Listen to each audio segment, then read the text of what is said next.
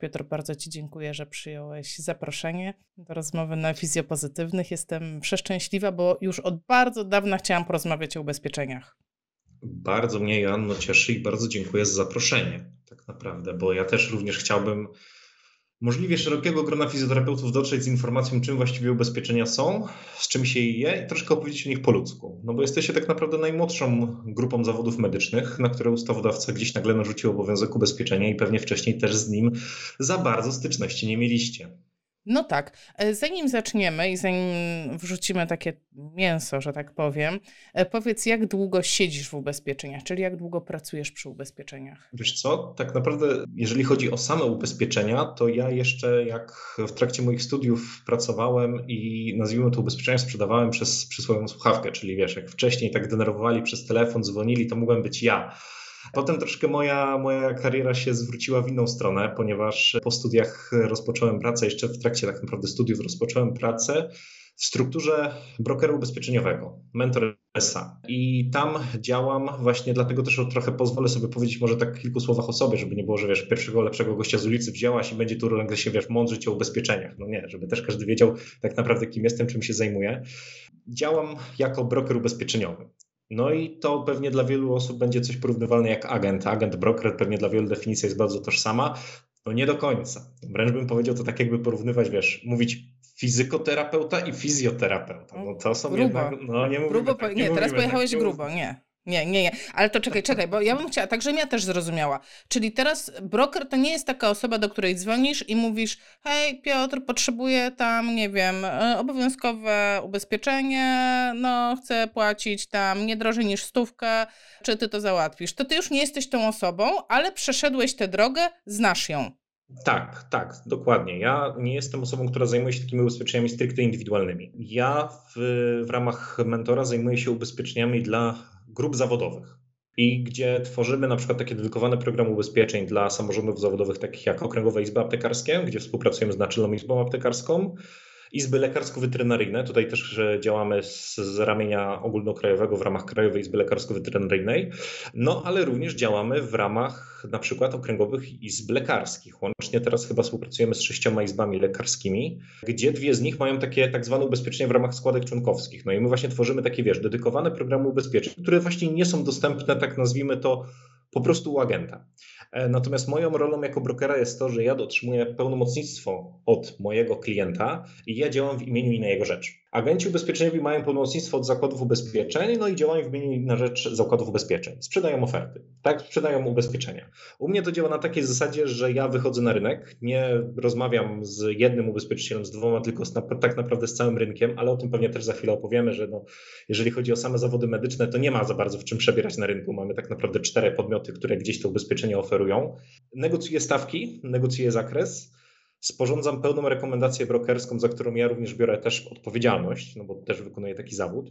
I de- klient decyduje, czy taką ofertę chce wdrożyć, czy też nie. A jeżeli decyduje się na wdrożenie takiej oferty z, przy naszym udziale, czy nawet innej, którą my nie rekomendowaliśmy, ale którą też pozyskaliśmy, wtedy my tak naprawdę stojąc tak, no, na straży wynegocjowanych przez nas warunków, prowadzimy naszych klientów od początku do końca. Czyli w razie, gdyby pojawiło się roszczenie ze strony jakiegoś pacjenta, gdy ubezpieczyciel miałby jakieś, byłyby, pojawiły się problemy z ubezpieczycielem w temacie wypłaty świadczeń, to my na przykład jesteśmy w stanie zaangażować nasze biuro wewnętrzne radców prawnych, biuro prawnej likwidacji szkód i na przykład troszkę się z takim ubezpieczeniem poboksować, pisać odwołania, reprezentować właśnie klienta również w tym zakresie. Dobrze. Czyli dajemy tak naprawdę, wiesz, pełną obsługę od A do Z. Ale dlatego też chciałbym to o tym wspomnieć, że nie zajmuję się ubezpieczeniami indywidualnymi, żeby to nie było wybrzmiało jak, wiesz, że teraz nagle powiem, że mam super mega ofertę i dzwońcie do mnie, normalnie mam go tele zakupy. No nie. No właśnie chciałam to uściślić, czy ja to dobrze zrozumiałam. To nie jest tak, że reprezentujesz jakąkolwiek firmę na rynku ubezpieczeń i chcesz, że tak powiem brutalnie coś nam sprzedać, tylko chcesz nam wytłumaczyć, mi wytłumaczyć, widzom, którzy nie są być może biegli w ubezpieczeniach, z czym to się je, w ogóle o co chodzi z tymi ubezpieczeniami, zwłaszcza na rynku medycznym, gdzie powiedzmy to, wszyscy mają medycy obowiązek ubezpieczenia się, prawda? To nie jest coś, że fizjoterapeuci mają, wszyscy mają. Czy nie? No to też nie do końca tak. Jeżeli chodzi o same grupy zawodów medycznych, które, na które ustawodawca gdzieś nałożył taki obowiązek ubezpieczeniowy, to mamy lekarzy, lekarzy dentystów, pielęgniarki położne, no i fizjoterapeutów. Czyli na przykład diagności laboratoryjni, tak, no nie mają czegoś takiego jak obowiązkowe ubezpieczenie. Farmaceuci, tak, też nie mają obowiązkowego ubezpieczenia. Natomiast są też inne segmenty, takie jak na przykład podmioty lecznicze, szpitale, świadczeniodawcy, którzy mają umowy z N F Z. No tutaj są tacy, takie podmioty, na które ustawodawca gdzieś nałożył taki obowiązek ubezpieczeniowy, ale jeżeli chodzi o same grupy zawodów medycznych, tak, no to mamy lekarzy, pielęgniarki położne, fizjoterapeutów. No i gdzie wy jako fizjoterapeuci jesteście tym najmłodszym zawodem, który trafił właśnie pod ten zakres obowiązkowego ubezpieczenia.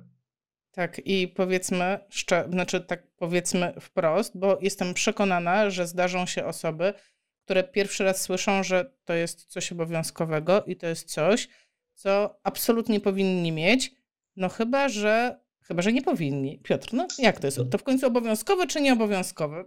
O, I o co to, chodzi? O tym też właśnie chciałem powiedzieć, wiesz, bo tu, tu bardzo dużo jest takich niejasności. Obowiązkowe ubezpieczenie musi mieć fizjoterapeuta, który po pierwsze albo prowadzi działalność w formie praktyki zawodowej, czyli wtedy podlega pod obowiązkowe O C, bądź prowadzi działalność w formie podmiotu leczniczego. Czyli jeżeli jest fizjoterapeuta, który wykonuje zawód na umowę o pracę czy umowę zlecenia, ale jako osoba fizyczna, czyli nie prowadzi działalności w żadnych z tych dwóch form, nie podlega pod obowiązkowe ubezpieczenie O C fizjoterapeuty. Natomiast ja od razu zaznaczę, że takie osoby też mogą się ubezpieczyć, tylko wtedy w ramach takiego zwanego dobrowolnego ubezpieczenia. I od razu wyjaśnię też jedną taką rozbieżność, problem, który często się pojawiał. Fizjoterapeuci, którzy są zatrudnieni na umowę zlecenie. Często podmioty lecznicze trochę taką mają, wiesz, umowa zlecenia jak spod stempla. Czy na kontrakt, czy zlecenie osoba fizyczna, wszystko jak spod stempla na, jednym, na tej samej treści. No i tam jest wskazane, że nagle zlecenio, teraz jak szpital, to zleceniodawca, tak, zleca, narzuca obowiązek, wymaga od zleceniobiorcy posiadania, ubowio- posiadania ubezpieczenia odpowiedzialności cywilnej. No i wtedy nagle się robi taki, wiesz, no okej, okay, czyli jak ode mnie wymaga, to nagle jest to obowiązkowe. No nie. Jeżeli wymaga, ok, może dojść do takiej sytuacji, natomiast to jest tylko wymagane przez pracodawcę. Wtedy, jeżeli ja jako fizjoterapeuta pracujący na umowę zlecenie, no jako osoba fizyczna, mogę wykupić ubezpieczenie dobrowolne, a nie obowiązkowe. Obowiązkowe dotyczy tylko fizjoterapeutów, którzy prowadzą działalność. Więc tutaj jest taka czasem rozbieżność językowa. Dobrze, to ja będę sobie to układać w głowie, bo hmm. dla mnie to jest ważne. Czyli, żebym musiała się obowiązkowo ubezpieczyć, muszę prowadzić działalność, a to oznacza, że muszę założyć praktykę, bo teraz uwaga, to, że prowadzę działalność, to nie mogę prowadzić działalności z tym naszym kodem dziewięćdziesiąt sześć dziewięćdziesiąt, jeżeli dobrze pamiętam, bez założenia praktyki zawodowej. Praktyka to jest coś w ogóle oddzielnego niż działalność. I teraz te praktyki prowadzimy na trzy sposoby tak naprawdę, no bo ona może być indywidualna w gabinecie, indywidualna w miejscu wezwania albo indywidualna w podmiocie, czyli u kogoś, czyli ten popularny taki kontrakt. I w każdej z tych form ja muszę, po prostu muszę, ustawodawca na mnie to nakłada, tak, ten obowiązek, że muszę mieć to obowiązkowe ubezpieczenie, no chyba, że ja jestem tym podmiotem, tak, że nie założyłam sobie praktyki zawodowej, tylko założyłam podmiot leczniczy i wtedy ja sobie zatrudniam osoby i wtedy mam specjalne ubezpieczenie dla siebie jako dla podmiotu leczniczego. Dobrze myślę, to jest wszystko obowiązkowe. Tak, zarówno podmiot, jak i praktyka takie obowiązkowe ubezpieczenie musi mieć, różnią się wtedy sumami gwarancyjnymi, czyli takim limitem odpowiedzialności, których ubezpieczyciel odpowiada w razie szkody, tak, no i tutaj praktyka zawodowa ma trzydzieści tysięcy euro na jedno zdarzenie łamane na sto pięćdziesiąt tysięcy euro na wszystkie. Podmiot ma wyższą już wtedy taki limit, siedemdziesiąt pięć tysięcy euro na jedno i trzysta pięćdziesiąt tysięcy euro na wszystkie zdarzenia. No taka tutaj jest, wiesz, większą kwotę ustawodawca zarzucił. Natomiast mam pytanie do ciebie, Joanna. Czy twoim zdaniem takie kwoty są wysokie? Kurczę, ja sobie zapisałam to pytanie, że mam tobie je zadać. Czy to dużo, czy to jest mało? Wiesz co, bo ja mam taką ochotę sobie pomyśleć, tak, trzydzieści tysięcy euro na raz, czyli to jest w tej chwili euro prawie pięć złotych, sto pięćdziesiąt tysięcy... To od razu wejdę w słowo. Bierzemy pod uwagę kurs z pierwszego, pierwszy, który jest opublikowany w danym roku zawarcia umowy. Czyli tak naprawdę z początku, tak? Ten, no, widzisz, to w ta, tym roku no, jest... słabo. Tak. No dobrze, policzmy cztery złote, niech będzie, czyli to będzie trzydzieści razy cztery, sto dwadzieścia tysięcy złotych. No zależy, bo teraz widzisz, bo teraz nie doszliśmy do tego tak naprawdę, czym jest to O C obowiązkowe. Czy to jest, bo, bo teraz pytanie, czy to ubezpiecza mnie, czy to ubezpiecza tak naprawdę pacjenta? Okej, okay, to wrócimy, to zaparkujmy na razie, dobrze? Tak. Zaparkujmy to pytanie, a wyjaśniając w ogóle, czym jest ubezpieczenie O C. No ubezpieczenie O C to ubezpieczenie odpowiedzialności cywilnej. No i kiedy ono zadziała?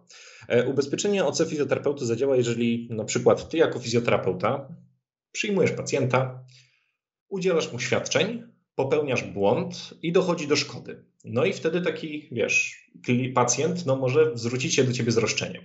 No i ubezpieczenie O C jest po to, żeby tako, takie ewentualne roszczenie zostało przekierowane na rzecz ubezpieczyciela i zlikwidowane przez niego, czyli ta wypłata nastąpiła ze strony ubezpieczyciela niż z twojego de facto majątku. Chyba lepsze rozwiązanie, nie? No tak, ale wiesz, tak jak sobie myślę, O C, O C. Mnie się O C kojarzy z samochodem i w samochodzie nikt mnie nie pyta, na jaką kwotę mam mieć O C, tylko ja po prostu kupuję O C na tą kwotę, co mój samochód ma to O C, a jak rozbiję, wpadnę teraz w jakiegoś Bentleya, to przecież ten ubezpieczyciel pokryje szkody temu Bentleyowi. A moich nie pokryje. To jest w ogóle... No. Bardzo mnie to cieszy, że poruszyłaś tą kwestię, bo właśnie jeżeli masz O C posiadacza pojazdu mechanicznego, tak jak każdy, kto ten samochód posiada tak naprawdę. Czy wiesz, na ile jest tam suma gwarancyjna wynosi w ramach tego ubezpieczenia? Dotyczy szkód na osobie, bo o tym te dzisiaj się skupimy. Nie mam bladego pojęcia. W ogóle nigdy... Ponad pięć to... milionów. Euro. pięć milionów, no to teraz właśnie, no to świetnie, to teraz właśnie dostałam odpowiedź, czy trzydzieści tysięcy to dużo, czy mało. To znaczy, że to jest bardzo mało. Chciałam użyć innego to, słowa, ale to jest bardzo mało. To, to jest niewielka kwota, tym bardziej biorąc pod uwagę też te świadczenia i roszczeniowość, bo to powiem wprost, roszczeniowość pacjentów rośnie, a to jest ona też napędzona przez kancelarie odszkodowawcze. Miejmy nadzieję, trzymamy tutaj kciuki, że, że te kancelarie odszkodowawcze one też kiedyś zostaną w jakiś sposób ustanowione i obwarowane prawnie, ale to napędza bardzo dużo tą taką, wiesz, że jeżeli do, chociaż coś cię zaboli, to może warto by było gdzieś zapytać fizjoterapeutę czy lekarza, że, czy ma polisę i może zgłosić to do niego. No to jest takie napędzające się koło. Ale odpowiadając, można sugerować, że tak, trzydzieści tysięcy euro to nie jest wystarczająca kwota. Tym bardziej, jeszcze wracając, czy wiesz, jak długo takie ubezpieczenie cię chroni?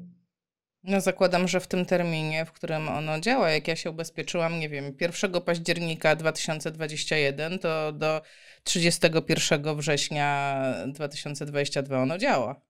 Tak, natomiast w każdym ubezpieczeniu jest coś takiego jak zakres czasowy ochrony. To już jest w ogóle taka wyższa szkoła jazdy, ale to... W... Tak pozwolę to sobie trochę, wiesz, opisać, o co chodzi. Jest coś takiego jak okres przedawnienia roszczeń i zakres czasowy ochrony. I w ubezpieczeniu O C, zwłaszcza tym obowiązkowym, jest coś takiego, że bierzemy pod uwagę pierwotną przyczynę szkody, czyli działanie, zaniechanie w okresie ubezpieczenia. Natomiast jeżeli chodzi o samo przedawnienie roszczeń, mamy trzy lata od momentu, kiedy poszkodowany dowiedział się o osobie, o szkodzie i o osobie odpowiedzialnej, tak? Czyli dla prostego rachunku. Masz polisę na przykład, tak żeby to było prosto, w dwa tysiące dwudziestym roku, tak? Okej. Okay. Przez od pierwszego stycznia do trzydziestego pierwszego grudnia. W czerwcu udzielasz świadczeń, na przykład pierwszego czerwca. Udzielasz świadczenia pacjentowi. Pacjent X przychodzi do ciebie na przykład za cztery lata i mówi, że wtedy tego pierwszego czerwca dwa tysiące dwudziestego roku popełniłaś błąd, wyrządziłaś mu szkodę i on żąda roszczenia, składa roszczenie do ciebie. Jak myślisz, którą polisę byśmy wtedy aktywowali? Czy tą z dwa tysiące dwudziestego roku, czy tą, kiedy on zgłosił się do ciebie z roszczeniem? Czyli przyjmijmy tą za cztery lata. Wydaje mi się, że tą, kiedy, wyrzą- kiedy wyrządzona została szkoda, kiedy pacjent zgłasza szkodę, tak bym strzelała. Kiedy została wyrządzona szkoda, czyli ta pierwotne działanie i zaniechanie, czyli ta pierwotna przyczyna szkody miała miejsce w dwa tysiące dwudziestym roku. Tak. I wyobraź sobie, jakie wtedy jest roszczenie, biorąc pod uwagę, wiesz, inne współczynniki, jak inflacja, wzrost cen. Przecież te dolary, o których mówiłeś, one są z tego dwa tysiące dwudziestego roku, ale tak, numer. Dlatego też bardzo dużo, y, zwłaszcza lekarzy, no wyższej grupy ryzyka, ginekologów, tak? Ginekologów, położników, jeżeli ma tylko możliwość, to ubezpiecza się w ramach obowiązkowego. Lekarze mają już wyższą tą kwotę, taką jak podmioty lecznicze, siedemdziesiąt pięć na, na trzysta pięćdziesiąt. I jeżeli mają tylko możliwość do ubezpieczania się na kwoty sięgające nawet milionów, tak? I tutaj mówimy o na przykład czterech czy pięciu milionach dodatkowego ubezpieczenia, bo wiedzą, że gdyby doszło do jakiegoś błędu i konieczności właśnie wypłaty takiego roszczenia w postaci chociażby renty, no to samo ubezpieczenie obowiązkowe dość szybko stopnieje. Wow. Wiesz, ale wiesz, co mnie jeszcze zastanawia? Że w tym przepisie jest napisane, że to są trzy lata od daty, kiedy ten pacjent dowiedział się. No a zobacz, no taka prosta sytuacja. Ktoś udzielił świadczenia X w dwa tysiące dwudziestym i pacjent nie wiem, polepszył się, pogorszył się, no generalnie mija dziesięć lat i ktoś mu za te dziesięć lat mówi: panie, wiesz, takie klasyczne polskie, panie, a kto panu to zrobił? No jak, dwa tysiące dwudziesty, no powiedzieli, że tak będzie dobrze, tak? Nie wiem, strzelam, Piotr, niech to będzie wkładka do butów. No przecież przez tą wkładkę to pan teraz ma zwichnięte biodro. Strzelam, wymyślam, po prostu hipotetyczna sytuacja. No więc on się dowiaduje dwa tysiące trzydziesty, no i teraz stwierdza, kurczę, może faktycznie tak było, no to bach, roszczenie. I roszczenie ileś lat wstecz. Między innymi dlatego, wiesz, ja tak strasznie dużo mówię o dokumentacji medycznej, bo nie ma takiej możliwości, żeby pamiętać tego pacjenta. To prawda, to prawda, dlatego też przestrzegam, że dobrze doprowadzona dokumentacja medyczna jest taką, wiesz, tarczą ochronną przed takimi zdarzeniami, więc prowadźcie dobrze dokumentację medyczną, ale dlatego też tutaj mówię o, o samym takim, tym właśnie zakresie czasowym ochrony, bo wielu fizjoterapeutów, jeżeli już prowadzi działalność w formie praktyki zawodowej, zauważyłem, że po prostu ubezpieczają się na te minimalne kwoty. To jest zbyt mało. Tym bardziej, jak już wiesz, jak to ubezpieczenie też działa, tak, że już tą polisę możesz aktywować za kilka dobrych lat, gdzie te kwoty pewnie będą jeszcze wyższe, no pewnie wartość pieniądza w czasie gdzieś spadnie, no a dodatkowo, wiesz, jeżeli ktoś do ciebie trafi, po kilku latach spojrzysz w dokumentację medyczną, miejmy nadzieję, że będzie bardzo dobrze prowadzona, no i powiesz, że słuchaj, no ale moim zdaniem nie doszło tu do błędu, no i sprawa najpra- najprawdopodobniej trafi do sądu. No i kolejne lata, które gdzieś tutaj, wiesz, będą się ciągnęły, odsetki, które będą naliczone, jeżeli dojdzie, rzeczywiście sąd uzna, że do takiego błędu doszło i należy zlikwidować to roszczenie i wypłacić pacjentowi taką kwotę, robi się naprawdę bardzo dużo. Dlatego właśnie przestrzegam, żeby jednak samym ubezpieczeniem obowiązkowym nie żyć, ale też dokupować takie różne inne produkty ubezpieczeniowe, które są dostępne na rynku. No to chroni tak naprawdę de facto, tak jak wspomniałem, po pierwsze wasz majątek, tak, jako fizjoterapeutów, no ale ustawodawca wprowadził to ubezpieczenie obowiązkowe, żeby chronić też poszkodowanych i dać im możliwość takiej rekompensaty, tak, gdyby doszło do błędu. Właśnie słupek sympatii do mojej agentki tak wzrósł, bo ona zawsze mówi: nie, naj, najmniejsza nie, nie, pani Anno, a jak coś się stanie, pani weźmie większe, a ja tu, wiesz, każdej stówki bronię. No, no ale tak, tak jest, ale to, tak?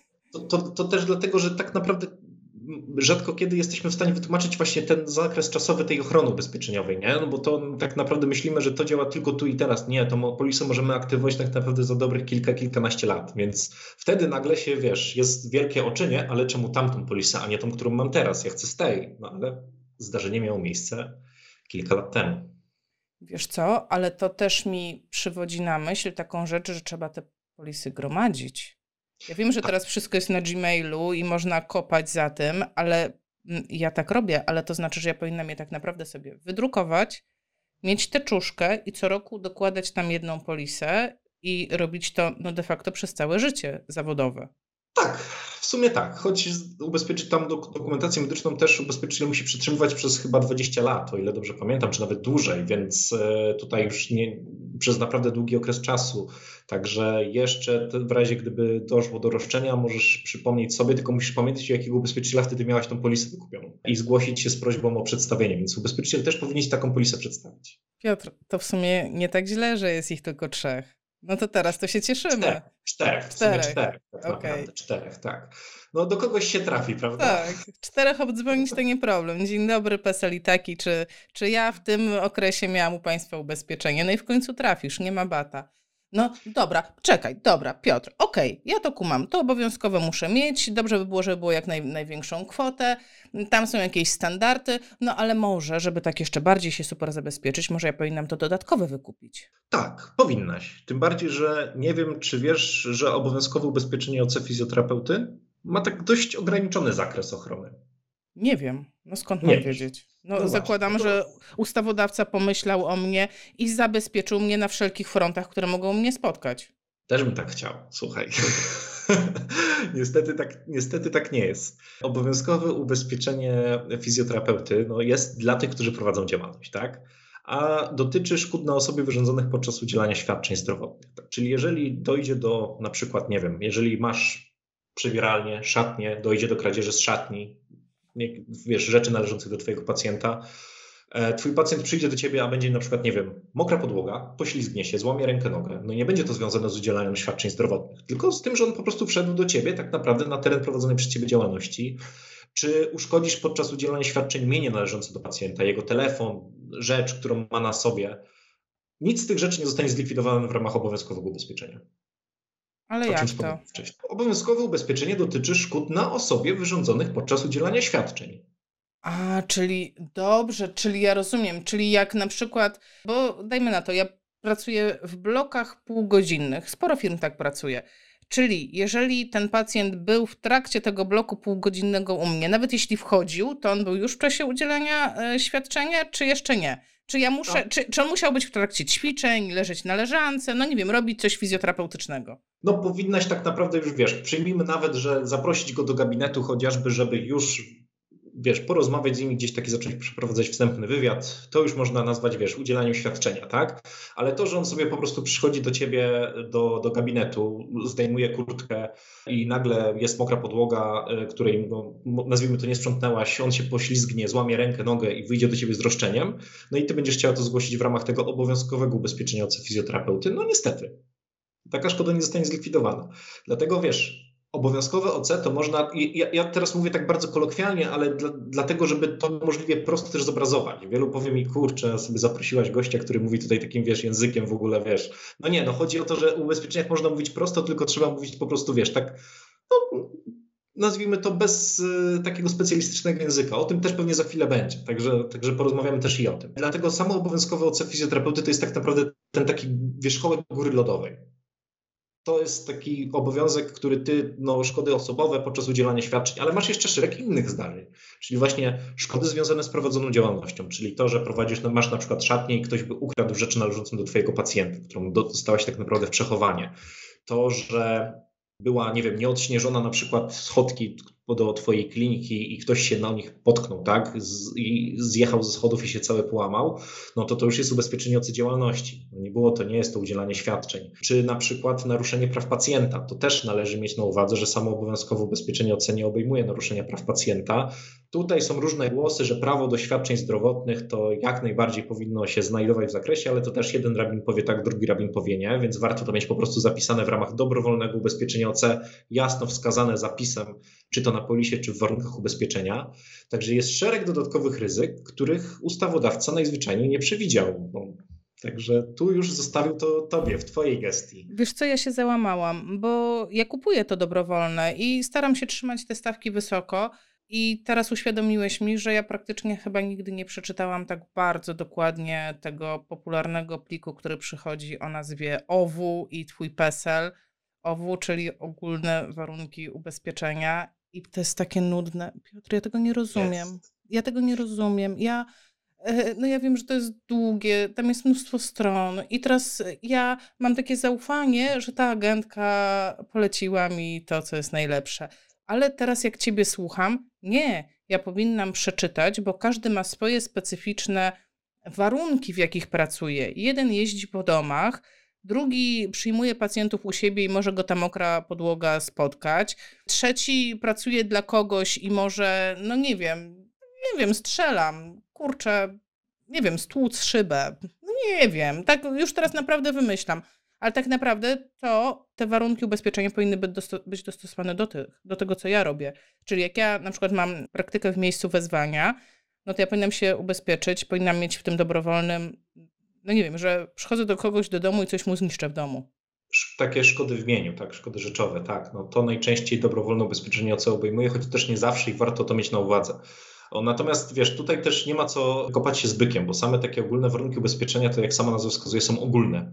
I one są takie, wiesz, sztampowe dla wszystkich z góry, bez względu na, na, na, na to, kto tak naprawdę, wiesz, wykupi. Jest dobrowolne ubezpieczenie często dla całego szeregu zawodów medycznych i wszyscy są ubezpieczeni na tym jednym O W U. Natomiast na co warto się pochylić i ewentualnie rozmawiać z, z agentami czy brokerami, z którymi tutaj gdzieś inne fizjoterapeuci współpracują, to żeby ewentualnie, jeżeli coś nie jest zawarte w ogólnych warunkach ubezpieczenia danego ubezpieczyciela, poprosić o taki dodatkowy zapis w ramach postanowień dodatkowych na polisie. I tak naprawdę możemy tam sobie dodawać bardzo różne elementy i rozszerzyć zakres ochrony o naprawdę bardzo ciekawe aspekty. No właśnie, na przykład tak jak mieliśmy ostatnio dla jednej z izb, która, która uruchamia współpracę z Akademią Medyczną, no i bardzo dużo lekarzy będzie prawdopodobnie pracować jako też w formie takiego, wiesz, dydaktyka, prowadzić zajęcia dla studentów. No i poprosiliśmy po prostu o zapisanie, żeby takie dobrowolne ubezpieczenie O C lekarza w ramach tego projektu, który prowadzimy razem z tą izbą, obejmowało w swoim zakresie również szkody wyrządzone podczas prowadzenia szkoleń, uczestnictwa w szkoleniach, no i w zajęciach dydaktycznych. E, więc są to takie, wiesz, dodatkowe elementy, które można dodawać w ramach takich postanowień dodatkowych. No i to jest to, o co, wiesz, kiedyś byłam poproszona i to nie raz. Byłam poproszona tutaj w Polsce, ale też byłam poproszona przez instruktorkę z zagranicy, że gdybym ją zapraszała, to ona by chciała, żeby wykupić ubezpieczenie takie właśnie kursowe. I powiem Ci, że na ten moment ja nie znalazłam takiego ubezpieczenia. W dodatku dzwoniłam do firmy ubezpieczeniowej, pytałam się, czy istnieje coś takiego. Nie, coś takiego nie istnieje. No ale teraz podajesz mi pomysł, dobrze, no to skoro mamy to dodatkowe ubezpieczenie fizjoterapeuty, to możemy poprosić o wpisanie tam specyficznych rzeczy, które wykonujemy, a bardzo wiele osób w Polsce, bardzo wielu fizjoterapeutów, przynajmniej od czasu do czasu, szkoli. Robi chociażby szkolenia, no nie wiem, wchodzimy do firm, wiesz, i robimy szkolenie z, nie chcę powiedzieć z wellness, ale z takiego, wiesz, z dobrostanu, tak? Jak siedzieć, jak często wstawać, jak relaksować wzrok, kark, no takie, wiesz, rzeczy. No to jest to szkolenie, nie są to świadczenia lecznicze w tym momencie, prawda? No tak, najprawdopodobniej będzie to traktowane jako po prostu zwykłe prowadzenie różnego typu szkoleń, a, a niekoniecznie związane ze świadczeniem de facto, które jest, ta definicja jest w ustawie o działalności leczniczej. Ja jej powiem wprost, na pamięć nie znam, wiem gdzie jej szukać w razie, gdy będzie potrzeba. No i warto by było się po prostu tego odnieść, czy to gdzieś pokrywa się z, z definicją świadczenia, udzielania świadczenia zdrowotnego w ramach tej ustawy o działalności leczniczej. Natomiast wydaje mi się, że nie. No to jest po prostu też taka kwestia, wiesz, do zweryfikowania, choć tak jak mówisz, jeżeli coś jest, e, dotyczy takiego, nazwijmy to, ergonomii pracy, no ciężko mówić, że tutaj mówimy o udzielaniu świadczeń zdrowotnych, choć być może można by było gdzieś podpiąć to pod jakiś element i, i, i wiesz, i z ubezpieczycielem porozmawiać. No ale słuchaj, to jednak może jakieś świadczenie by było. Jednak dbamy o te zdrowie, tak? Gdzieś... Tak, profilaktyka, wiesz? Profilaktyka, profilaktyka tak. No. Więc może gdzieś tutaj, tylko wiesz, to jest też kwestia tak naprawdę do porozumienia i wypracowania łącznie z, z ubezpieczycielem, bo to my, przynajmniej my tak działamy, tak, że jeżeli jest jakiś problem, to staramy się go rozwiązać tak naprawdę kilkutorowo, czyli najpierw rozmowę też z ubezpieczycielem, żeby omówić ten problem i znaleźć jakieś rozwiązanie i zabezpieczenie, żeby nasz partner, nasz klient i potencjalni ubezpieczeni, czyli w tym członkowie te, samorządów zawodowych, z którymi współpracujemy, też czuli się bezpieczni. Okej. Okay. A co z tymi wszystkimi takimi dodatkowymi, ja to mówię, okienkami, bo jak się wypełnia online taką ankietę, co ty byś chciała mieć w tym ubezpieczeniu, no to tam są takie okienka, nie wiem, igłowanie, czy właśnie, czy igłujesz, czy robisz jakieś niestandardowe procedury. No teraz sporo się robi różnych rzeczy w fizjoterapii, łącznie z tym, że uroginekologiczni terapeuci i terapeutki badają per vaginum, per rectum i generalnie no już wchodzą w takie, no nie, to, nie jest, to, to nie jest inwazyjne, tak, ale to jest już bardzo intymne i tak mi się wydaje, że to jest właśnie to podniesione ryzyko. Nie wiem, wyprowadź mnie z błędu, jeśli... Dobrze, dobrze że to poruszyłaś, bo no, bardzo często, jeżeli rozmawiam z fizjoterapeutami, kontaktują się ze mną, a igłowanie to tam jest?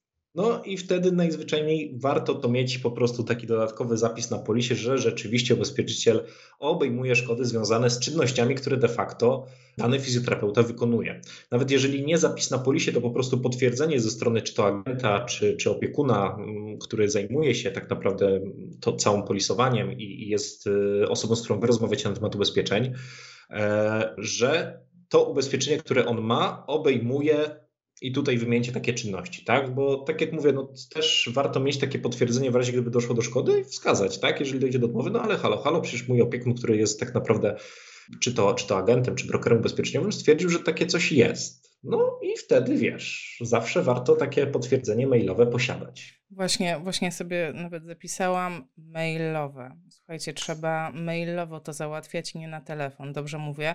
Po prostu tak, mieć podkładeczkę, i... prowadzić korespondencję. Dobry wieczór, zgodnie z ustaleniami telefonicznymi chciałam się upewnić, czy suche igłowanie zawiera się w pakiecie ubezpieczenia tej polisy, którą od pani dostałam, o numerze takim i takim.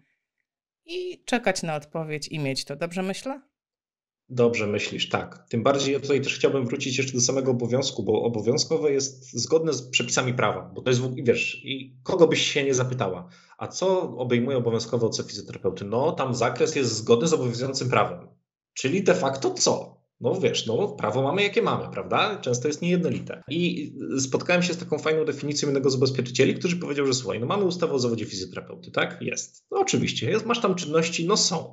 No i wskazałem, no ale słuchaj, tam jest przecież w szczególności, czyli to jest taki prawnicze, na przykład mamy katalog otwarty, ale nagle w treści ustawy wskazane jest, że również będzie rozporządzenie. No i mamy rozporządzenie w sprawie szczegółowego wykazu czynności fizjoterapeutycznych. No i zapytam się wprost, czy w takim wypadku waszym zdaniem, drogi ubezpieczycielu, zgodnie z obowiązującym prawem oznacza zgodnie z ustawą o fizjoterapii i zgodnie z rozporządzeniem w sprawie szczegółowego wykazu czynności fizjoterapeutycznych? Odpowiedź brzmi, no ich zdaniem tak. I tak to jest. Czyli wszystko ponad to, co wykonujecie, co nie mieści się w tym katalogu, warto uwzględnić już bezpośrednio na polisie w ramach właśnie dobrowolnego ubezpieczenia O C fizjoterapeuty. Wszystko wiesz, ponad to. To powiem Ci hit. Ostatnio w czasie takiej samej rozmowy, jaką prowadzę z Tobą, tylko rozmowy z prawniczką, z Joanną Szufel, że tak powiem, wyszły trupy z szafy. Tak to, tak to nazwę. Ponieważ zgodnie z tym rozporządzeniem, uwaga, terapię powięziową, którą robi mnóstwo osób, praca na powięzi, nieważne, to po prostu zaufaj mi, że bardzo dużo osób robi pracę na powięzi, może wykonywać, uwaga, hit, tylko specjalista, fizjoterapeuta ze specjalizacją, czyli na przykład magister, taki jak ja, nawet z trzyletnim doświadczeniem, z pełną samodzielnością zawodową, teoretycznie na papierze nie może wykonywać technik powięziowych. Więc w tym momencie, no ser, wiem, wiem, wiem, wiem, to jest bardzo mało znany przepis, ale on jest i on po prostu istnieje i na papierze tak to wygląda. No i teraz wypadałoby wpisać go w dobrowolne ubezpieczenie, tak? No to skoro na papierze nie wolno mi robić technik powięziowych, a chciałabym je robić, no to przynajmniej się od nich ubezpieczę, no bo jest to jednak kruczek prawny, tak? Hej, hej, a techniki powięziowe, to umówmy się, to nie jest coś takiego, nie wiem, no to nie jest rektum, tak? To nie jest igłowanie czy pijawki. To jest, no to jest praca na tkankach, tylko trochę głębiej niż skóra. Mhm. No to no powiem Ci, mega ciekawe, mega ciekawe. Tak, tak, tak. To, no, szczerze, tak. Moim zdaniem warto by było wtedy po prostu to uwzględnić odpowiednim zapisem na polisie, bądź poprosić agenta, który sporządza tę polisę, o potwierdzenie, że zakres tej ochrony obejmuje wykonywane przez... tak, ciebie te czynności w tym i tutaj wskazać, tak? Że jeżeli agent odpowie tak, śpijcie spokojnie. Wspaniale, mailowo, mailowo. Mailowo, mailowo, tak, tak, tak. Zdecydowanie mailowo. mailowo. No dobrze, a czy to ubezpieczenie dobrowolne w jakikolwiek sposób zabezpiecza mnie? Tak, no bo na razie to wszystko zabezpiecza pacjenta, tak? Ja popełnię błąd, ja wejdę, zbiję mu szybę, podrapię mu samochód, nie wiem, pogryzę mu psa i jak na razie to wszystko do tego pacjenta. A kiedy coś dla mnie, kiedy ja będę mogła się rozchorować i ktoś mnie zapłaci za to, albo wiesz, takie śmiechy, chichy, ale wiesz, że zdarzają się, zdarzają się takie sytuacje, że pacjent był agresywny i nie wiem, uderzył terapeutę, albo pacjent wyrządził szkodę w rzeczach fizjoterapeuty, no nie mówię, że intencjonalnie, ale na przykład pacjent, który czasami bywa mm, rozkojarzony, nie chcę powiedzieć agresywne, ale to są tacy pacjenci, wiesz, zdarzają się, że na przykład chwyta mocno za ubranie i zdarza się, że podrze to ubranie. Tego typu szkody. Czy są jakiekolwiek formy ubezpieczenia, które chronią mnie? Wiesz co, tak. No tutaj też, też warto zwrócić uwagę, że tak naprawdę de facto samo ubezpieczenie O C też chroni poniekąd ciebie, a dokładnie twój majątek, nie? No bo w razie co, to takie, takie, takie roszczenie pokrywa ubezpieczyciel, a nie ty z własnego majątku, co też jest moim zdaniem spoko pomysłem. Warto je mieć jednak. Tak, no zwłaszcza gdy, wiesz, doszłoby, no choć szczerze nie spotkałem się jeszcze z koniecznością wypłaty renty z polisy O C fizjoterapeuty, takiej sytuacji nie miałem, nie spotkałem się, natomiast w razie gdyby doszło do, do takiej konieczności, no to warto takie mieć rzeczywiście dobre ubezpieczenie z bardzo wysoką sumą, no bo tak jak wspomniałem wcześniej, jeżeli chodzi o wypłatę rent, to te obowiązkowe ubezpieczenia bardzo szybko topnieją. Natomiast jeżeli chodzi o samą ochronę fizjoterapeuty, tak, to takie produkty też mamy. No wiesz, bardzo często sprawy trafiają do sądu o błędy medyczne, tak szeroko rozumiane. Jest wezwanie gdzieś tutaj często do prokuratury w roli świadka. No i jeżeli idziemy do prokuratury w roli świadka, to fajnie było też w roli świadka wyjść, a nie wyjść w roli oskarżonego. I w takiej sytuacji warto wziąć ze sobą mecenasa. No a mecenasi też, no wiesz, nie robią tego pro bono najczęściej. I w takiej sytuacji możemy na przykład wykupić ubezpieczenie kosztów ochrony prawnej, które obejmuje czy to taką asystę telefoniczną, choć K I F teraz Wam zorganizował wszystkim fizjoterapeutom taką ogólnopolską asystę telefoniczną. Tak, to jest moim zdaniem mega fajny pomysł. I oprócz tego ubezpieczenie kosztów ochrony prawnej, oprócz takiej asysty, czyli prawnika na telefon, może obejmować właśnie również pokrycie wynagrodzenia adwokata, mecenasa, czyli kogoś, kto Was reprezentuje, pokrycie kosztów sądowych, ba, tłumaczenia dokumentów, kosztów zasądzonych na rzecz strony przeciwnej. No, czy nawet w związku z tym, że tak wiesz, ceny paliw jednak rosną, no to też koszty dojazdu na sprawy, w których wasze stawnictwo jest obowiązkowe. Tak, z takimi też się spotykamy, tak, takie rzeczy też są, naprawdę cudawianki. Ja zawsze powtarzam, ubezpieczyć można wszystko, byleby było wyceniane w pieniądze i zgodne z prawem. I, i tak, takie, tak, to jest taki jeden produkt, który tak koszty ochrony prawnej rzeczywiście też wśród medyków cieszy się bardzo dużą popularnością, właśnie zwłaszcza w przypadku izb lekarskich, gdzie ci lekarze no jednak czują ten jednak oddech takiej, wiesz, jeszcze trochę prokuratury. Miejmy nadzieję, że ten system NOFOL szybko zostanie wprowadzony, też trzymamy kciuki e, i, i żeby wszyscy byli w tym uwzględnieni. Natomiast rzeczywiście warto takie koszty ochrony prawnej mieć. To wiesz, jest jeden element. Wiesz, co jeszcze mi się kojarzy? Kiedy moja agentka tłumaczyła mi właśnie, dlaczego powinnam zdecydować się na ubezpieczenie łącznie to z ochroną prawną, to ona jeszcze powiedziała mi coś takiego i wie pani, to obejmuje też taką sytuację, kiedy ktoś panią będzie szkalował w internecie, tak, i wtedy taki prawnik wystąpi w pani obronie. Normalnie zakładamy sprawę. Wiesz, mnie to na przykład przekonuje, bo jak ja dużo działam w internecie, no nie zdarzyły się takie sytuacje, ale przynajmniej mam takie poczucie, hmm, gdyby się coś wydarzyło, to przynajmniej no, ktoś mnie obroni, a przynajmniej będzie się starał. I tak, również to w ten sposób działa. Tak, koszty ochrony prawnej też, gdyby to doszło do takiego, nazwijmy to, no, hejtu, tak, na ciebie gdzieś w sieci, czyli ktoś by tu właśnie, tak jak było zostało wspomniane, szkalowałby ciebie, też można to wprowadzić na drogę prawną i poprosić o rekom- no, refundację poniesionych kosztów z tego tytułu. Natomiast jeżeli chodzi o same koszty ochrony prawnej, to warto zwrócić uwagę, co ponoszą, co ubezpieczyciel ponosi, czy same koszty sądowe, czy również koszty przedsądowe. Na którym etapie sprawy wtedy możemy zaangażować, tak? Czy i przede wszystkim, jeżeli chodzi o wynagrodzenie adwokata i, i mecenasa, to też miejmy gdzieś z tyłu głowy, że to nie działa w takiej zasadzie, że przedstawiamy mu fakturę ubezpieczycielowi, a ubezpieczyciel pokrywa koszt z tej faktury. Są limity. I pewnymi limitami są, takie jest też rozporządzenie dotyczące wynagrodzenia mecenasów, radców prawnych, które tutaj zostało ustalone przez ustawodawcę, no i wtedy najczęściej jest stosowany czy to trzykrotność, sześciokrotność, czy dziewięciokrotność. Oczywiście czym więcej, tym lepiej, bo wtedy większą refundację jesteśmy w stanie z, przerzucić na ubezpieczyciela. Więc są tutaj też takie elementy. Natomiast na co ja też przestrzegam, wiem, że jeden z, z ubezpieczycieli stosuje coś takiego jak ciągłość ochrony ubezpieczeniowej. Nie lubię takiego zapisu. Jest to taka sytuacja, kiedy ty tak naprawdę musisz związać się z tym danym ubezpieczycielem do końca swoich dni. Trochę tak to brzmi, ale o co chodzi? Chodzi o to, że jeżeli będziesz miała przerwę w ubezpieczeniu takiej kosztów ochrony prawnej o dłużej niż trzydzieści dni kalendarzowych, to ta, którą miałaś wcześniej, już ci nie chroni. A wcześniej omówiliśmy, że jest to dość istotne, żeby też poprzednie polisy cię chroniły, prawda? Czyli żeby ten zakres czasowy ochrony się gdzieś pokrywał. Czyli de facto, przynajmniej ja tak zrozumiałem, że to jeżeli kończysz swój zawód, decydujesz się, słuchajcie, dzisiaj zamykam rozdział dotyczący pracy zawodowej, przechodzę na emeryturę, ale w razie, jeżeli chciałabyś, żeby te to koszty ubezpieczenia kosztów ochrony prawnej dalej działało, które miałeś dotychczas wykupione, to musisz dalej się ubezpieczyć, pomimo, że już de facto samego zawodu nie wykonujesz. Warto na to zwrócić uwagę, tak, bo potem, jeżeli przychodzimy do innego ubezpieczyciela, bo na przykład przedstawi lepszą ofertę, Jest, pojawia się pewien problem, prawda? No nagle się kończy ochrona ubezpieczeniowa, która była stosowana. My mieliśmy taką sytuację i stosujemy tak zwaną datę retroaktywną, czyli chronimy w ramach takich produktów, które gdzieś wprowadzamy dla samorządów zawodowych wstecz, żeby też właśnie osoby czuły się bezpiecznie, które przechodzą na przykład z innych towarzystw. I to jest legalne? Dobrowolne ubezpieczenia działają na takiej zasadzie, że stroną umowy jest jedna strona, tak, czyli stroną umowy jest na przykład fizjoterapeuta i stroną umowy jest ubezpieczyciel. I treść tej umowy można dowolnie regulować pomiędzy tymi stronami, teoretycznie. No ale właśnie, to dlatego mówię, dlatego, dlatego cieszę się poniekąd, że powiedziałaś o tym, że O W jest nudne i ciężko się je czyta, bo wtedy jesteśmy my, wchodzimy cel na biało i tłumaczymy tak naprawdę takie zapisy. No wiesz, teraz raty kredytów hipotecznych wzrosły, a wiem, że ludzie raczej nie będą zachęceni do czytania O W, więc pracy naprawdę też mamy dość dużo, jeżeli chodzi o takie kwestie. Piotr, powiedz mi, to kto lepiej, żeby przeczytał moje O W U i generalnie moją propozycję umowy, bo zawsze firma ubezpieczeniowa przesyła taką propozycję do akceptu i no jak się zdecydujesz, no to wtedy możesz to podpisać. I ja zawsze tak myślałam, że to prawnik powinien przeczytać, że najlepiej, żeby to przeczytał prawnik i powiedział, czy to jest korzystne dla mnie, czy nie.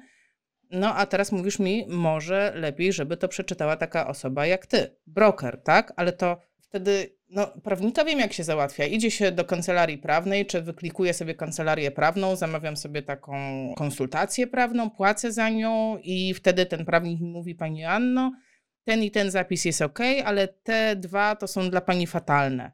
Czy takie same usługi świadczy broker? W ogóle, jeśli nie, to kto? To na pewno znalazłobyś na rynku takich brokerów, którzy gdzieś udzielają swoich usług dla klientów takich indywidualnych. Tak? No ja troszkę w innym segmencie działam, więc tak jak od razu wspomniałem, no też nie zajmuję się takimi, nazwijmy to wprost, że ktoś przyjdzie do mnie z ulicy, ja mam swoje biuro i ktoś przyjdzie i powie, dzień dobry, ja chcę ubezpieczenie, proszę mi tu dać ubezpieczenie na samochód. No nie, no takimi stricte ubezpieczeniami indywidualnymi się nie zajmuję. Natomiast warto ewentualnie rozważyć i po prostu rozmawiać z innymi na rynku, tak? No dlatego tak jak po prostu my to mamy jako broker, no my musimy tak naprawdę to zrobić, mamy to w obowiązku, badać ten rynek, analizować oferty, no i na tym się skupiamy, więc dlatego też dzisiejszy webinar jest po to, aby po tym webinarze wszyscy nasi słuchacze, widzowie nagle tak, bo najczęściej wiesz, odświeżamy polisę tylko raz do roku, nie? Bierzemy, z kim ja miałem, skontaktuję się, dobra, albo ktoś już od razu dzwoni, jak w, te, jak w zeszłym roku, tak jak w zeszłym roku, bierzemy. No tak to jest, tak? I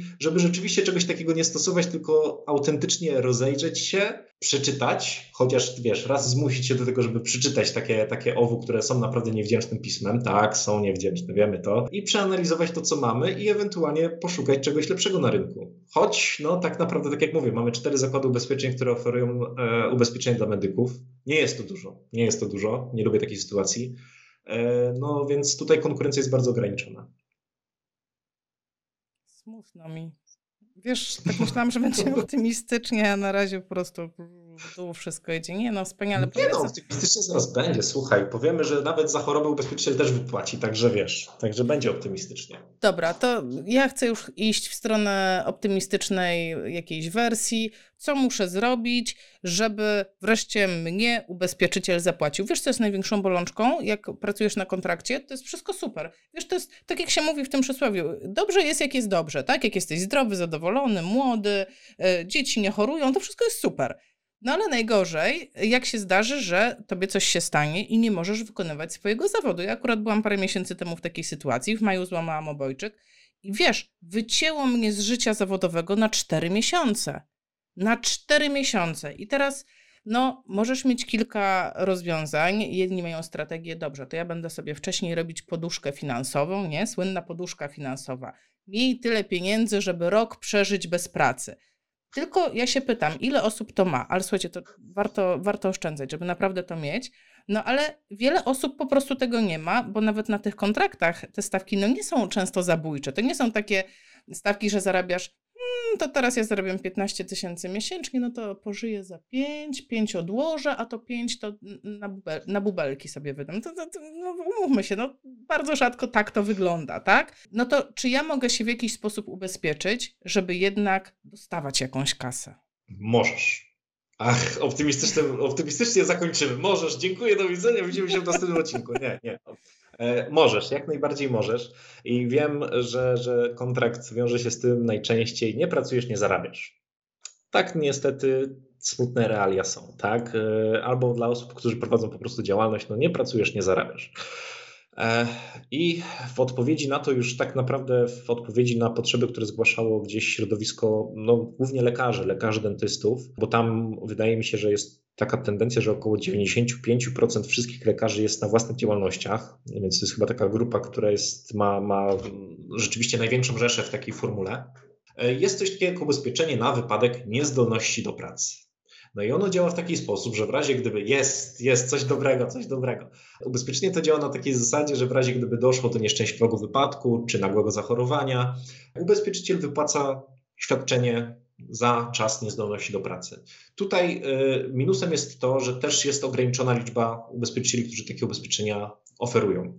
Niektórzy oferują to na takiej zasadzie, że najpierw weryfikują tak naprawdę, no, przewertują Cię od góry do dołu i dopiero wystawią polisę, czyli w propozycję nawet, czyli najpierw taka informacja o Twoim stanie zdrowia, potem weryfikacja Twoich dotychczasowych przychodów, i rzeczywiście to jest takie, może być trochę mozolne, tak? Natomiast rzeczywiście tam są ubezpieczyciele, którzy oferują na przykład taką rentę, tak przysłowiową, wypłacaną do dwóch lat, czyli to jest naprawdę długo, tak?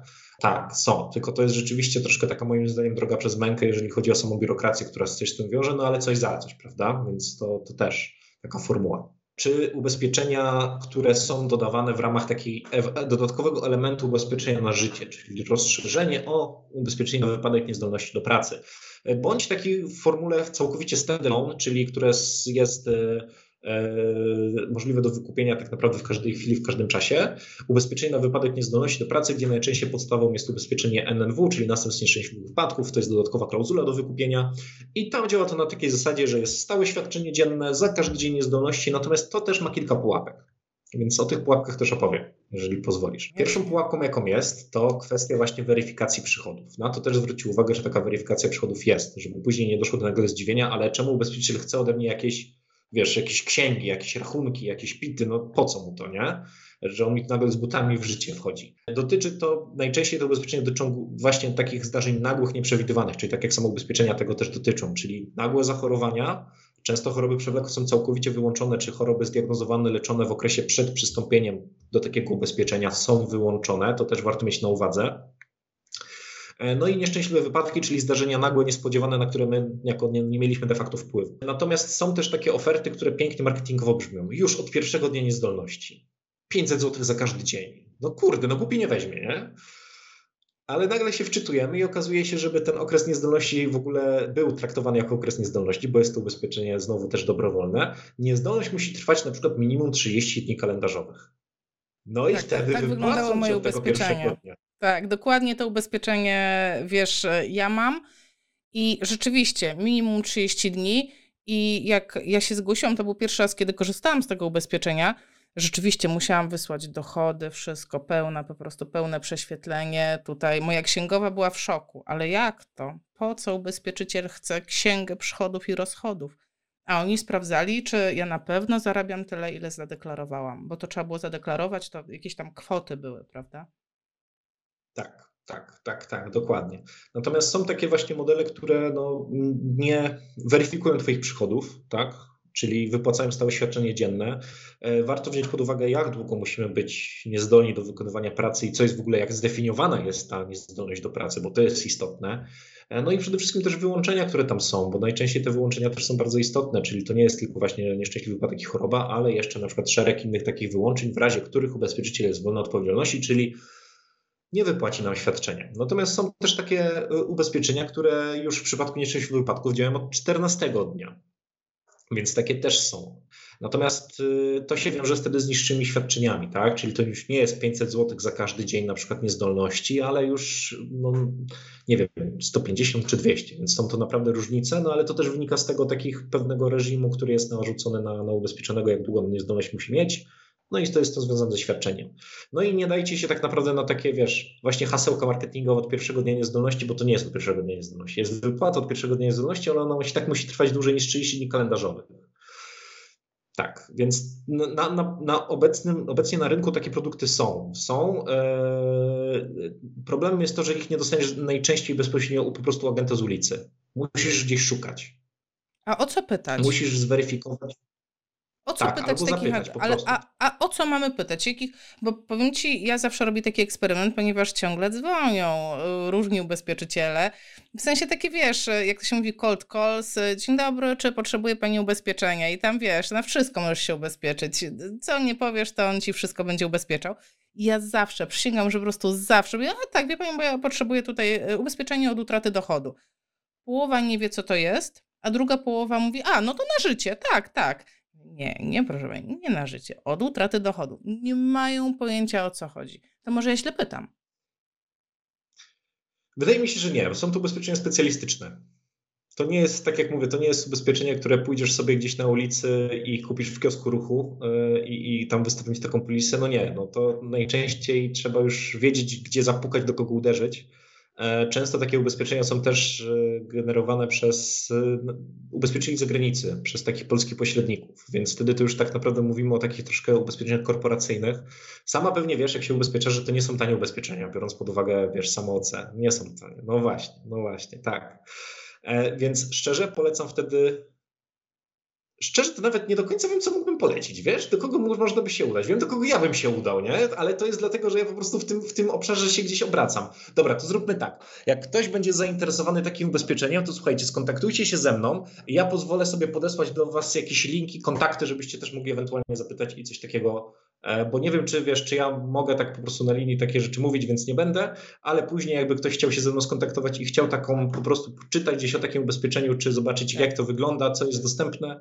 Tu w, pod spodem będzie kontakt do Piotra, będziecie mogli sobie napisać. Ja to zrobiłam tak, że po prostu zapytałam się moją agentkę przy okazji normalnego tego przedłużania ubezpieczenia mojego fizjoterapeutycznego. W momencie, w którym zmieniłam pracę z pracy na etacie na pracę na własnej działalności, po prostu zapytałam się o taki produkt i ona mi go po prostu, no, nie wiem, może mam szczęście, akurat mam ubezpieczenie w firmie, która to oferuje, więc może to po prostu tak było.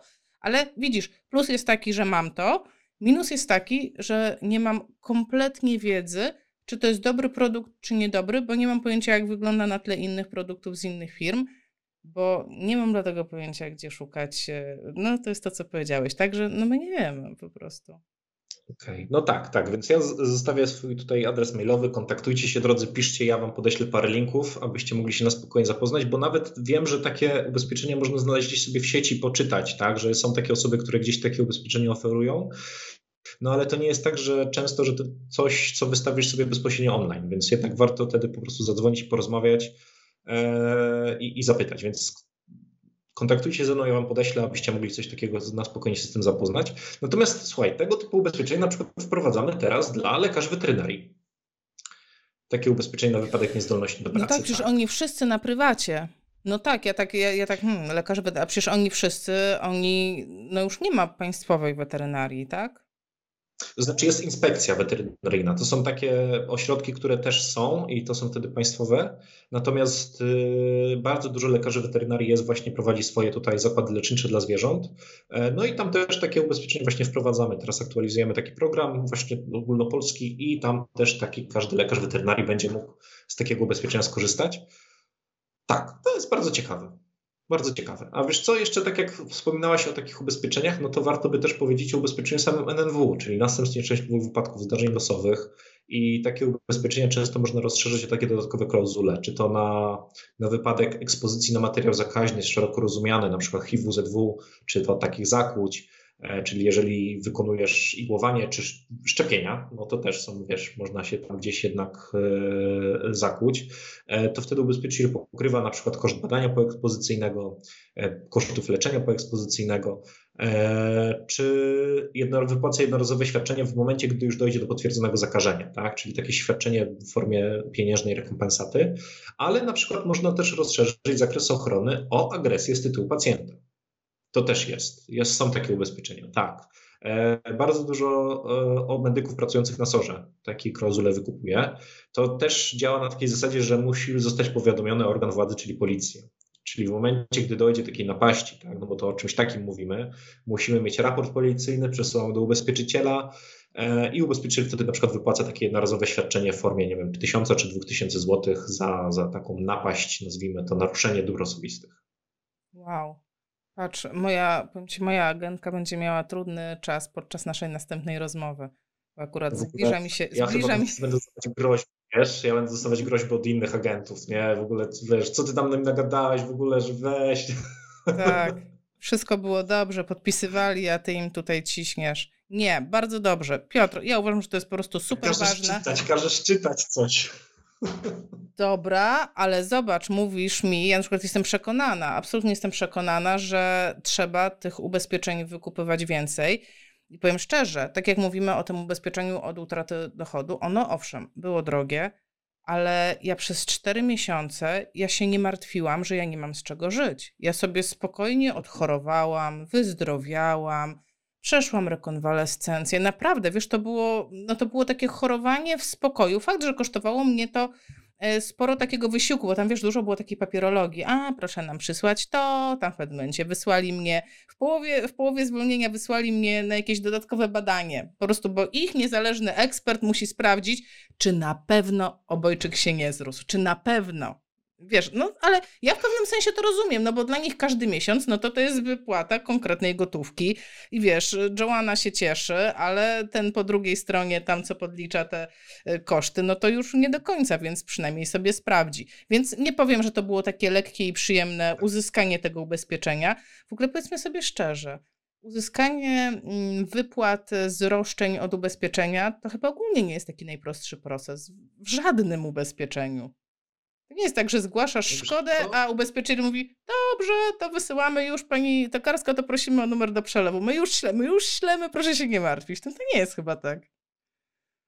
No nie, nie. Też trzeba spełnić szereg. Tak? Z samego ubezpieczenia O C, no to też warto wiedzieć, że medycy odpowiadają na zasadzie winy i muszą być spełnione takie, wiesz, cztery filary. Zdarzenie wywołujące szkodę, czyli zaniechanie bądź działanie, tak? Które gdzieś tutaj wyrządziło drugi element, czyli szkodę. Wina medyka i związek przyczynowo-skutkowy pomiędzy tymi zdarzeniami. I dopiero wtedy jest tak naprawdę takie cztery filary, które spowodują, że ta wypłata z tytułu samego O C jest e, zasadna. No dalej zdarzają się takie sytuacje, że pacjenci po prostu myślą, że doszło do błędu, a do tego de facto błędu nie doszło. No, mówiąc wprost, tak? Było to wykonywane zgodnie z należytą starannością, E, zgodnie z aktualną wiedzą medyczną, ale to była po prostu zwykła komplikacja, która się gdzieś pojawiła, tak? No i która mogła się przydarzyć, nie mogliśmy się tego w żaden sposób uniknąć. No, no i wtedy są, wiesz, takie rozgoryczenia, że ale dlaczego ubezpieczyciel nie wypłacił? No nie wypłacił dlatego, że nie zostały spełnione któreś z tych czterech filarów, tak? Odpowiedzialności cywilnej.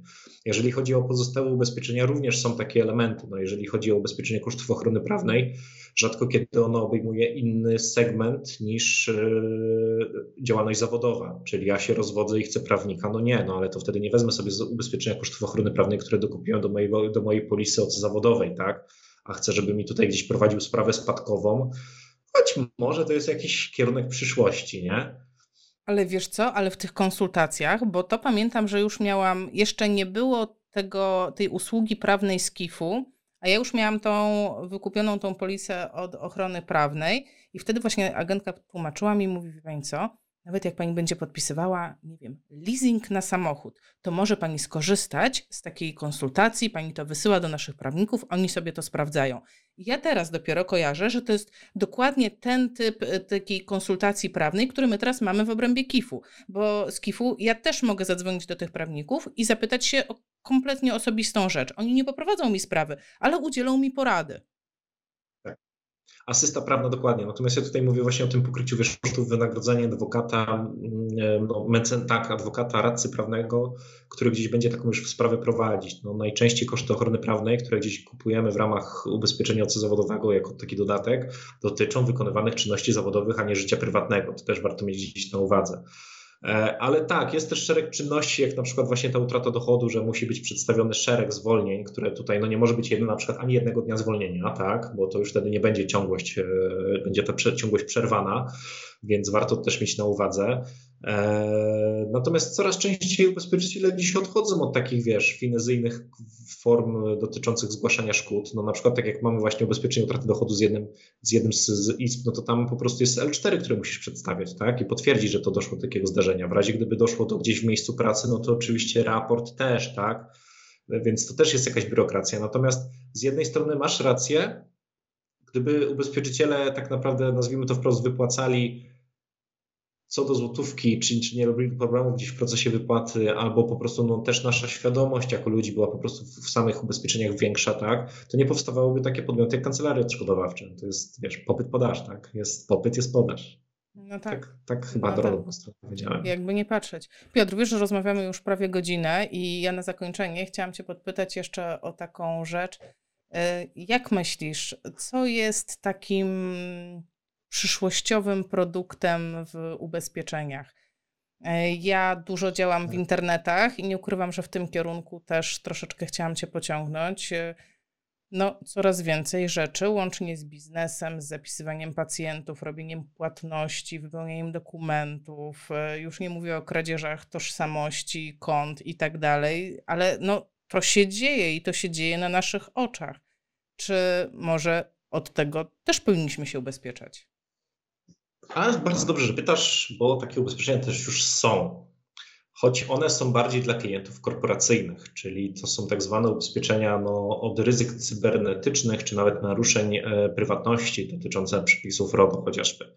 E, I zdarzają się właśnie duże, no, na ten moment powiem wprost, zdarzają się duże podmioty lecznicze, które czują, tak, mają gdzieś na przykład taką rejestrację online, e, mają gdzieś moty, też model, moduł płatności, który jest wgrany, też e, przetwarzają takie dane, które są de facto też wrażliwymi, tak, czyli informacje dotyczące płatności, kontaktują się z nami, bo na przykład czują, że gdzieś ta cyberbezpieczeństwo jest istotne i w razie gdyby doszło do jakiegoś wiesz, wycieku danych osobowych, no jednak muszą powiadomić wszystkich, w tym prezesa PŁODO, mieć odpowiednią ochronę prawną w tym kierunku eee, i poinformować każdego, którego ten wyciek dotyczył, tak, czyli skonstruować odpowiednią ilość pism, formę pism, przygotować tą korespondencję.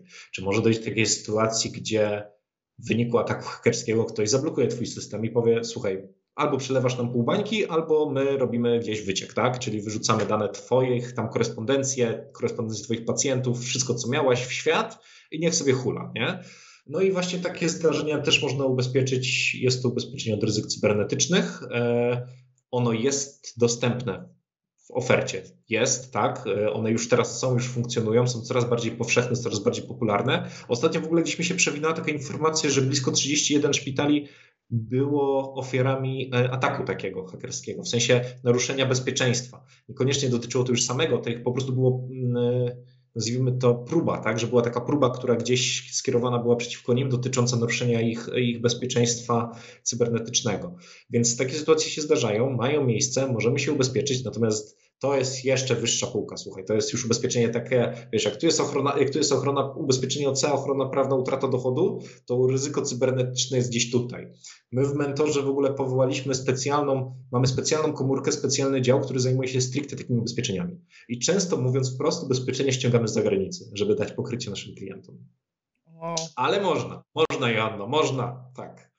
Taka trochę pieśń przyszłości, ale wiesz, już żyję trochę na tym świecie i to, co jeszcze dziesięć czy pięć lat temu było jakimś kompletnym, wiesz, wyobrażeniem, teraz mamy albo w telefonie, albo jest to dla nas oczywistość, wiesz, przez komórkę robisz zakupy, przynoszą ci do domu, zwrot, zabierają ci z domu, no po prostu to jest niesamowite, cała aplikacja mObywatel, gdzie większość spraw sobie załatwiasz, po prostu wchodzisz i nie widzisz w ogóle urzędnika na oczy, on do ciebie oddzwania i mówi, pani Anno, tutaj wpłynął wniosek, tutaj mamy pewien brak, proszę uzupełnić i ty tym mailem posyłasz, no to są rzeczy, wyobrażasz sobie dziesięć lat temu takie rzeczy, czy dwadzieścia lat temu, to był kosmos. Więc kto wie, co się stanie też z, cyber, z cybernetycznymi ubezpieczeniami po prostu w przyszłości. No ja życzę, żeby się rozwijało. Żeby produkt tak, się ja, rozwijał. Niech produkt się rozwija i będzie o wiele bardziej przystępny i dostępny również dla każdego, tak? Bo tam też jest szereg wymagań, które należy spełnić. To nie jest tak, że ubezpieczy, wiesz, każdy ubezpieczy każdego z ulicy, ale też w drugą stronę trzeba odpowiednio zadbać o takie bezpieczeństwo ze swojej strony. Tak jak jest na przykład wymóg robienia kopii danych co jakiś czas, czy mieć odpowiednie zabezpieczenia systemowe, kto jest dostawcą takich danych, kto jest dostawcą takich systemów informatycznych, które gdzieś zabezpieczają cię, więc są to takie elementy, które też ubezpieczyciele każą, no, muszą, musisz wskazać we wniosku takim do ubezpieczyciela, żeby ubezpieczyciel mógł steryfikować składkę, ryzyko i przedstawić ofertę. Natomiast one już coraz bardziej tak naprawdę są na wyciągnięcie ręki, wiesz, no kto by pomyślał, że sześć lat temu, tak na przykład, sześć lat temu, który fizjoterapeuta myślał, że nagle będzie musiał mieć obowiązkowe ubezpieczenie. Mi to nie przyszło przez głowę, wiesz? W ogóle. W ogóle. Boże. Sześć lat temu, kto by o tym myślał?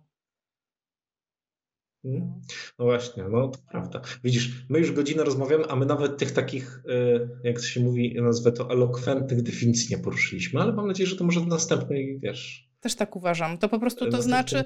Tak, tak, to znaczy, że musimy się spotkać jeszcze raz. A tak na zakończenie, Piotr, jakbyś miał dać jedną złotą poradę wszystkim fizjoterapeutom dotyczącą generalnie ubezpieczeń.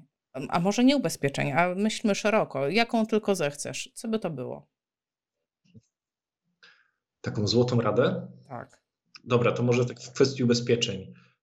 Badajcie rynek albo zlećcie komuś, kto was zrobi to za was. Jeżeli chodzi o ubezpieczenia. Tak, warto mieć pełen przegląd rynku i wiedzieć, co oferują tak naprawdę wszystkie zakłady ubezpieczeń i wybrać najlepszą ofertę, bo tak jak wspomniałaś, korzystałaś z utraty dochodu, ubezpieczenia i wiesz, że ono działa, natomiast nie wiesz, czy konkurencja nie oferuje czegoś lepszego. Złota rada, jeszcze więcej roboty. Nie no, świetnie, świetnie. No po prostu rozegrałeś to perfekcyjnie. Dobrze. Piotr, bardzo, bardzo Ci dziękuję za to, że spędziłeś dzisiaj na razie ze mną, ale jak oglądacie ten materiał, to znaczy, że już z Wami również dzisiejszy wieczór. Materiał będzie wyemitowany w poniedziałek dwudziestego czwartego października dwa tysiące dwudziestego drugiego, więc też zwróćcie uwagę, że to wszystko, o czym mówiliśmy, jest aktualne na obecną datę. Jeżeli słuchacie tego materiału rok później, dwa lata później, pięć lat później, mogą być jakieś różnice. Dobrze mówię? Dokładnie tak. A słuchajcie, to ja tak na zakończenie dodam, że podtrzymuję oczywiście to, o czym mówiłem. Jeżeli ktokolwiek z Was byłby zainteresowany większą ilością informacji o ubezpieczeniu, czy to utraty dochodu, to wtedy bezpośrednio do mnie, to ja pozwolę sobie wtedy przekazać, przekażę swój adres mailowy. Czy nawet jeżeli jesteś, jest ktoś zainteresowany takim ubezpieczeniem od ryzyk cybernetycznych, to też tylko wtedy po prostu przekieruję do odpowiedniej osoby. Żebyście tutaj nie było tak, że rozmawiamy o czymś takim, wiesz, po prostu w pusto, tylko jednak jakieś konkrety. Wspaniale. To tym bardziej dziękuję i życzę Ci samych klientów, którym nie trzeba wypłacać odszkodowań, a Wam życzę samych sytuacji, żebyście w ogóle nie musieli korzystać z takiej polisy. Ale no jednak miejmy je chyba, miejmy je, nie, miejmy je, kupujmy te polisy. Miejmy je, miejmy je i nigdy nie uruchamiajmy, to prawda, to prawda, o, tak. Dokładnie. Wszystkiego dobrego, bardzo dziękuję Piotr. Cześć. Dzięki wielkie, do zobaczenia.